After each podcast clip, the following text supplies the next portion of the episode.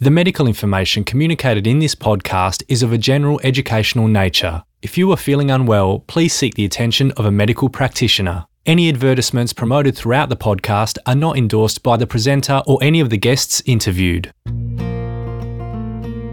Hi there, welcome to MediTalk, a medical podcast talking all things medical in a way that you can understand.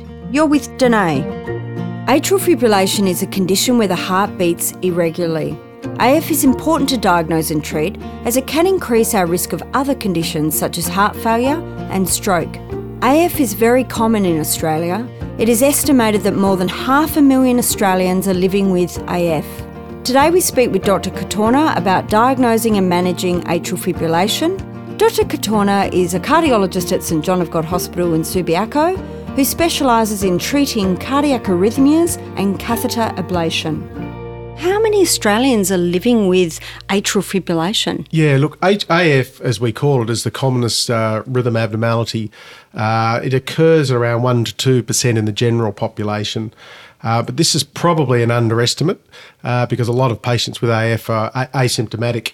Um, it's strongly correlated with age. So if you look at a population of, say, less than 40 years old, less than half a percent or 0.1% have, have got AF. But if you look at a population of 80 year olds, probably greater than 13% would have AF. And I guess that that's uh, quite relevant with an ageing population mm. that it's becoming more and more common. Uh, it also affects more men than women as well. So you can have atrial fibrillation and not have symptoms. Yeah, that's right. And it's particularly relevant because one of the problems with AF is it increases your risk of stroke.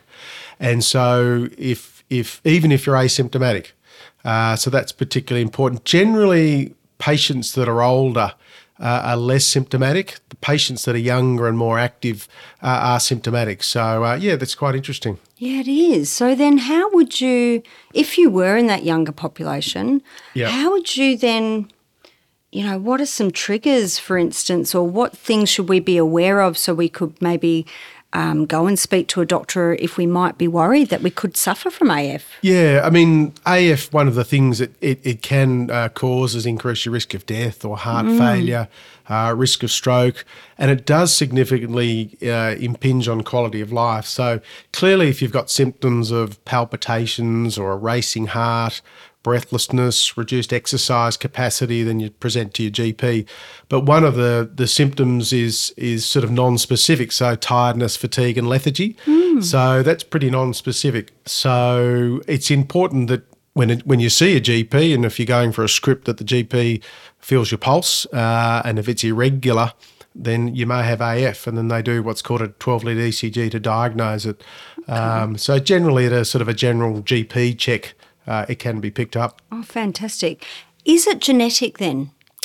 Um, yeah, that's an interesting question. Uh, there's cert- it's certainly got a genetic uh, factor involved, and in first degree relatives, if they have atrial fibrillation and you're less than 65, there is a link. Mm. Uh, but it is strongly correlated with lifestyle factors. So, uh, obesity um, and overweight is a particular problem. So if you have that problem, that will increase your risk of AF. Mm. Um, if you drink too much alcohol, say have a lot of binges, so holiday heart syndrome it's called. So when people go away on holidays and they binge on alcohol, their risk of AF is significantly increased. So it does, and it's linked, it's correlated with diabetes, um, hypertension, underlying coronary artery disease uh, or structural heart disease. So there are a no- number of factors involved, but we don't have a, a specific genetic test that we, uh, we we test patients for. Okay, so you could be asymptomatic on holiday, have a binge, and that could be your first I suppose, awakening or experience of perhaps, oh, I could have underlying AF or I could have AF. Yeah, yeah, absolutely. So, why it happens to some people that binge and others, mm. uh, hmm. we don't know. Um, but certainly, that the toxic effect of alcohol uh, can have that effect. But even alcohol taken over the longer term, you know, more than sort of the recommended two standards per day with a couple of days off, will increase your risk as well. Okay. So, who's at risk? So, you talked about an ageing population Is there any other group of people that would be at risk of, of having arrhythmias? Yeah, so look, if anyone has heart surgery or general surgery, um, if you've got a chest infection or sort of lung disease, or you've had a previous heart attack. So, in other words, I guess if you've had a stressful event uh, on your body, that can increase your risk of AF. Thyroid disease, so that's really the gland in your neck that controls metabolism um, and heart rate. If you're thyrotoxic and don't know it, that can increase your risk of AF. If you develop a clot in your lung called a pulmonary embolus, that can increase your risk as well. So there are a number of sort of associated risk factors, but also in younger people that are otherwise fit and well and don't have any of those problems, they can have a little substrate called an SVT, supraventricular tachycardia, Yes. where it can degenerate into AF. So previously we sort of called that or labelled that lone AF, so normal heart, otherwise normal and well. But for some reason they have a focus of cells in the heart, in the top chamber of the heart that beats rapidly and irregularly and then triggers the atrial fibrillation. So in other words, the, the heart goes a bit haywire. Okay. Yeah. And in terms of those that have suffered arrhythmias, Yeah. um, we hear of people, famous sports people, who have an who've suffered an irregular heartbeat. E.g., Lisa Curry's, you know, known to have a pacemaker. Yeah. Um, how do these very fit people have issues with their heart? Yeah, look, it's interesting. Um, at the extreme end of the exercise spectrum, those sort of endurance athletes, you know, particularly the marathon runners, the triathletes, cyclists, and swimmers, so they're exercising at an extreme elite level for long periods of time, um, high volumes of exercise, they, they do have an increased risk of developing rhythm problems like atrial fibrillation in particular. So when they've followed these patients, their risk is probably two to seven times uh, greater than the general population. That's not to say exercise is, is not a good thing for you. So that's obviously So we can't get out of not exercising. no, no. so exercise, uh, moderate levels of exercise is really important for your overall cardiovascular health, for blood pressure, uh, for diabetes, reducing the risk of, uh, you know, uh, obesity, sleep apnea, which is sort of a disordered uh, breathing or obstructed breathing, which can increase your risk of AF. So exercise, uh, weight loss measures, uh, dietary modification are really, really important to reduce your risk of AF. But certain extreme levels of exercise and sport will increase your risk. So for those type of athletes, we generally say to them, you really, you've really got to have a rest day or two. Uh, they obviously find that hard to do, um, but they really need to rest the heart because it's putting it under stress for long periods of time. Okay. And what about young children that you hear of that have been are there sort of arrhythmias that can cause sudden death? You know, you hear of these young soccer players in Europe that Yeah. sadly have passed on the soccer field. Is Yeah. that an underlying arrhythmia of some kind? Yeah, that's that's a different type of arrhythmia. It's it's an arrhythmia arising in the ventricle, which is the pump chamber, the main chamber that pumps the blood around the heart. And a lot of these young young sportsmen are totally asymptomatic until they have a lethal uh, event, which is particularly sad. So in, in younger populations, um, they can often have a structural abnormality in the heart muscle called hypertrophic cardiomyopathy, or they may have a structurally normal heart and there's a genetic abnormality in the transport of the ions across the, the cell membranes that cause it to contract. And they can include things like long QT syndrome and those sort of things. Um, there's often a fa- in those sort of patients, there's often a family history. Um, there may be a history of sudden unexplained death in young people or other family members, um, patients, uh, people that have drowned, uh, or sort of unexplained deaths. So, yeah, And so, if you were a parent and you were a bit concerned, say you have a child that's perhaps at state level or even, you know, aspiring to uh, play at a very high level sport, would it be something that uh, maybe a parent should consider, like having an ECG or? In some countries, in Italy, they do routine screening in those sort of people that are taking on elite or competitive sports. We don't here in Australia uh, because you can pick up abnormalities and label someone as having a genetic abnormality when they don't, they're not at risk. Uh, so it's a it's a it's a controversial topic, but generally what you would recommend is um, on the basis of symptoms. So if someone had um, felt dizzy or faint or had chest pain or breathlessness or blacked out, particularly during uh, extreme exercise, that's a really a red flag or a warning sign. They should be seen straight away, and particularly in the context of a family history as well of, of an abnormality. And blacking out and those symptoms that you're talking about, or the red flags, that would be the same red flags for an adult as well as a child that you would be concerned? Yeah, so uh, chest pain, breathlessness, dizzy spells, blackout. Um, if you notice your exercise capacity is not quite as good as it was, you, you'd normally go for the run or the ride and you, you just just the battery's running a bit flat and you're not quite performing as well as you should. So, certainly, if you have any of those symptoms, you should um, seek assistance. Yeah. And how is AF diagnosed? So, you're talking about a, is it a Holter monitor or some kind so of. So, generally, um, it can, if you feel someone's pulse, it's usually irregular but there can be lots of different causes of an irregular pulse. So the, the, the critical diagnostic test is just the simple 12 lead ECG. Mm-hmm. So little dots on your chest, and we look at the heart from from different angles, and that'll diagnose AF. Um, patients um, that may be having a Holter monitor, so that's really a leads attached to the chest, and you wear a monitor for 24 hours, looking for your sort of your rhythm and rate spread over that time. There may be a, a different indication for having that Holter, apart from AF, but it may be found coincidentally Okay.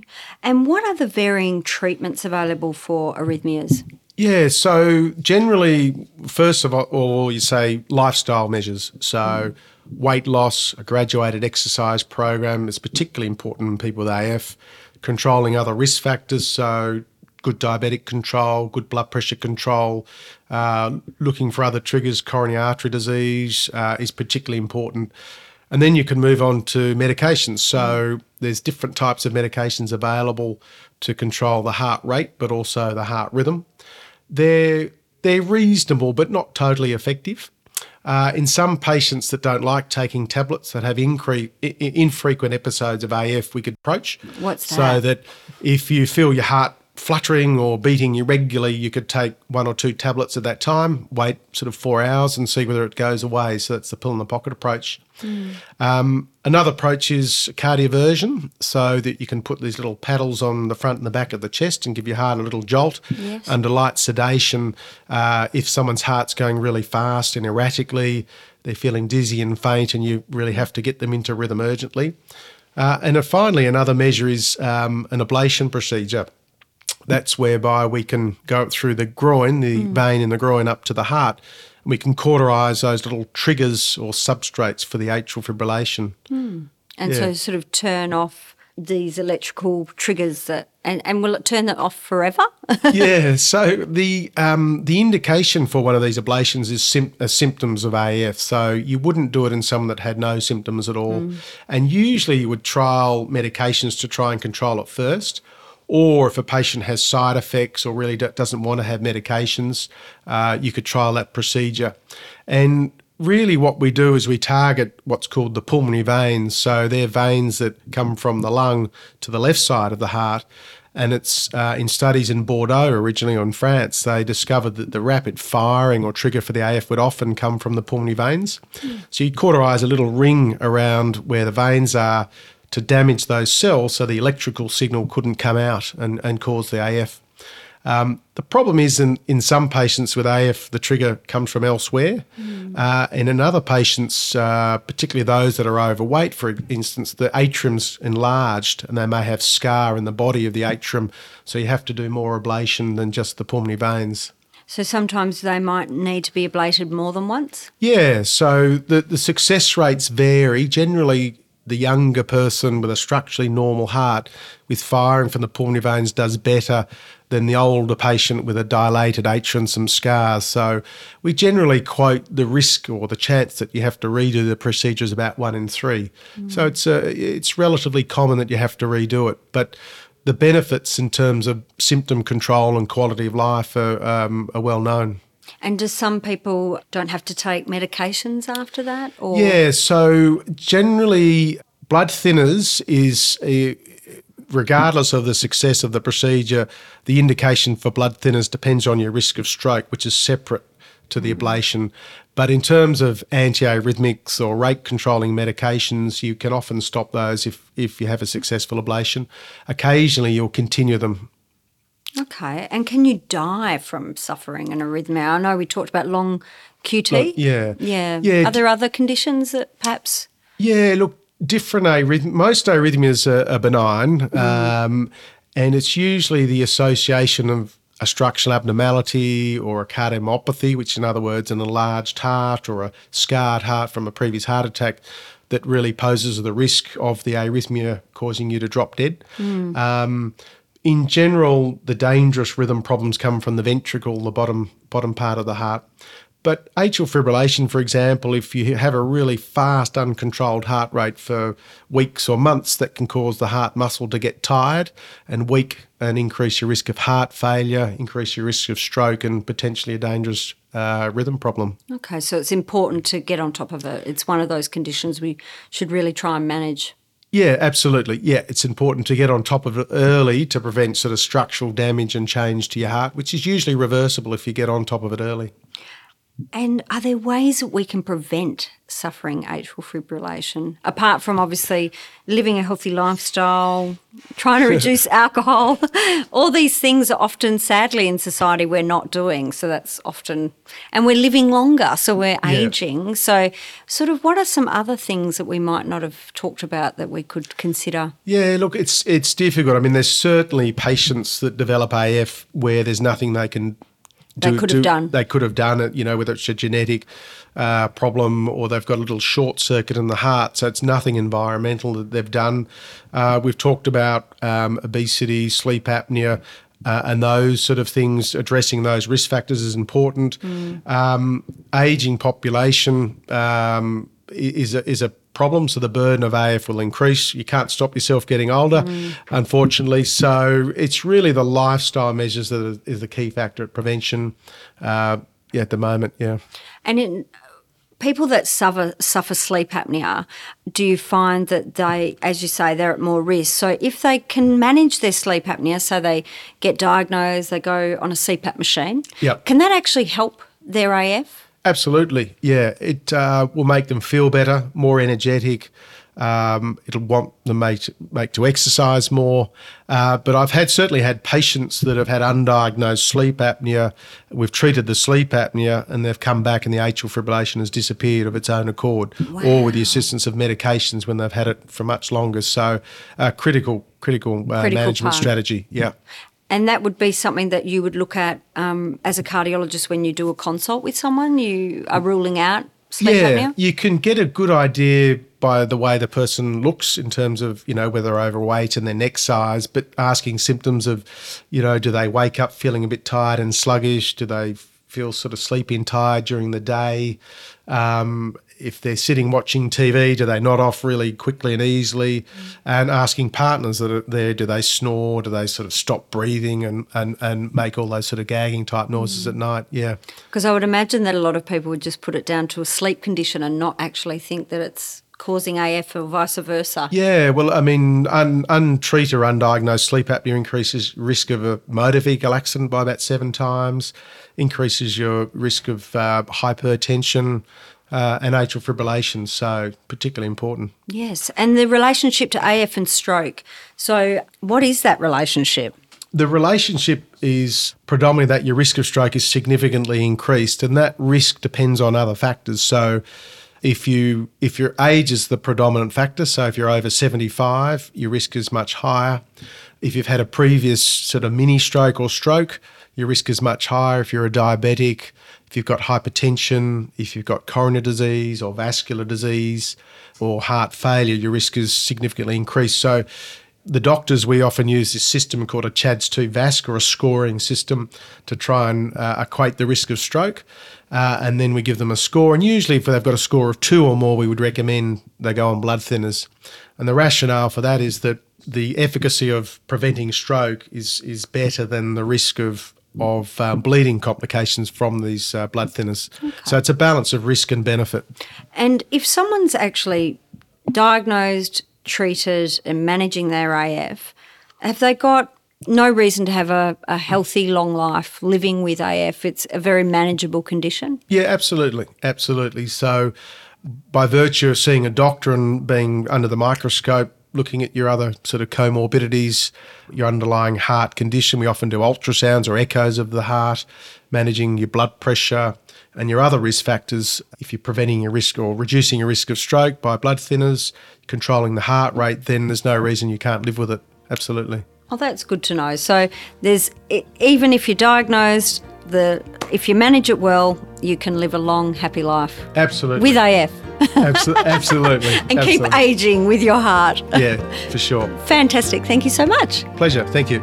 A big thank you to Dr. Katorna for sharing his time and knowledge with us on MediTalk. And to learn more about Dr. Katorna, visit sjog.org.au. If you feel this podcast episode can help a friend or a family member, please share, as sharing knowledge empowers our lives and the lives of others. If you've enjoyed this podcast, please take a minute to write a quick review on Apple Podcasts. To listen to more episodes of MediTalk, visit meditalk.com.au. And if you have any medical conditions you would like to learn more about, please send me an email via danae at meditalk.com.au. Stay well and thank you for listening.